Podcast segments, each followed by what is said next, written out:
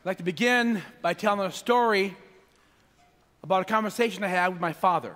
Now, it's Mother's Day, you'll see the connection. Okay. But my father, it was about a few years after I was, I was ordained as a priest, my father asked me to visit him, and we sat down, and he started saying, You know, when I was a child, everything was very clear. You knew what was right and what was wrong and you had to follow the rules. If you didn't follow the rules, you were punished.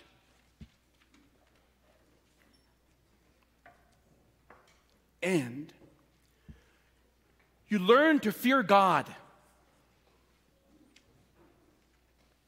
But you know what? The church is so confusing since Vatican II. It talks about always, always about love. And that just makes things messy. And just, I'm just listening to my father. I could, I could hear the sadness in his voice. I could hear the frustration and the struggles he's having in his heart. Eventually, I just said to him, You know, this, this love thing, do you know when it started? Did Jesus talk about love? He goes, Well, I know Jesus talked about love. I know that. But it just screwed up everything. We, that's all we focus on is love. And the whole time, he's telling me this. My mother sitting next to him, holding his hand, being with him in his struggle, caring for him in his pain. Love is messy. That's the truth about the gospel. And if anyone thinks the gospel is easy and wonderful and joyful, it's hard. Doesn't mean there's no joy in it, but it's hard and difficult. Love is not easy. We hear in the gospel actually five times the word love is used or loved is used. That's just a short passage of the gospel in John's gospel. Imagine how many times you hear about love in John's gospel. But the whole concept of love, Jesus says very clearly if you love me, you will keep my commandments. I'm sure my dad, if he heard that, would say, See, there's rules, commandments. But what is the commandments? Sometimes we think, oh, the Ten Commandments. They're easy.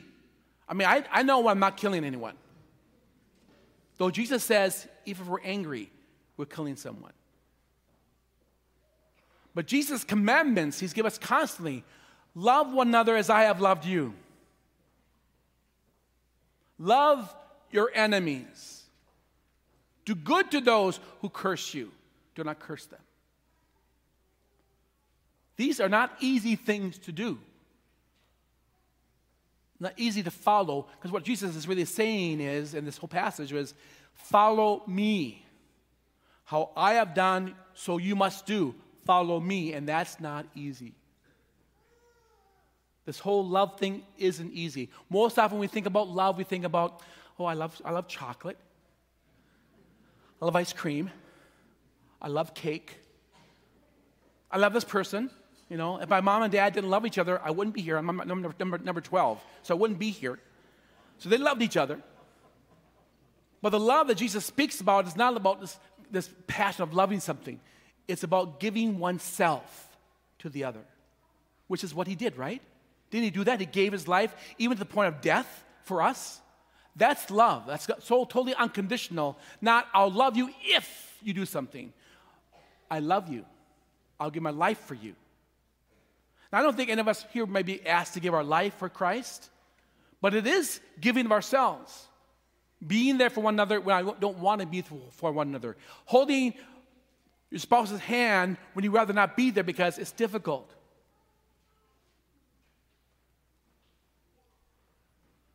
Think about the experiences you have of your mother and how our mothers have loved us. My mother, with all the kids around the table, I never, growing up, I never saw her eat with us. She had made sure we all got enough food, all 16 of us. She sat, I I'm sure she ate when she was cooking, but you know, I didn't see her eat, you know. But she always was thinking about us. And when I had a boo boo, she kissed it. How many mothers have done that? Or grandmothers? giving of oneself. It's, it's really it's, it's something we don't think about, but it's really giving of ourselves when it's inconvenient and when it's difficult. We hear in the first reading Philip going to Samaria. Now we're thinking, oh, we went from Phoenix to Scottsdale. So, Samaria is not a place you go to. The Jews did not like the Samaritans, they hated the Samaritans. And Philip went to Samaria where the Samaritans are. Talk about being difficult. And he went there and shared the good news with them, healing them, encouraging them to live the gospel. And then Peter and John coming to them and saying, This is wonderful what you're doing. Let's, let's our hands upon them, they may receive the Spirit.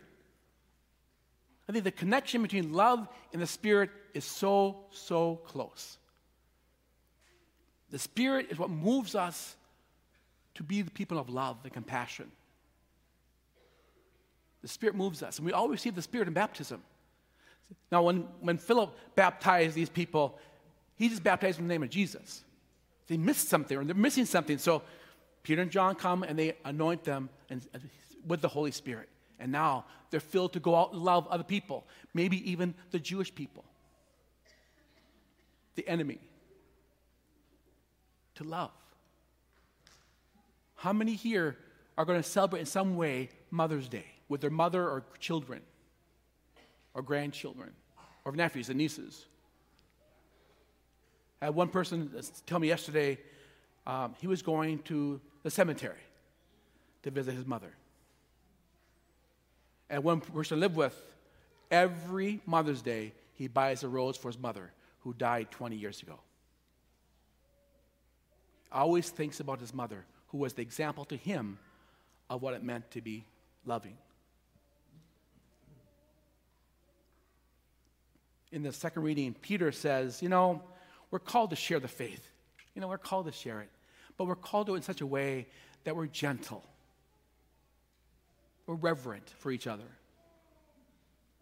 We're doing good for others. And people might persecute us, may hate us, but we're doing it out of love because the Spirit of God invites us and moves us to do it out of love. The invitation for us today, the good news for us today is the Spirit is with us to be people of love and compassion, like Jesus. Not like the world, but like Jesus.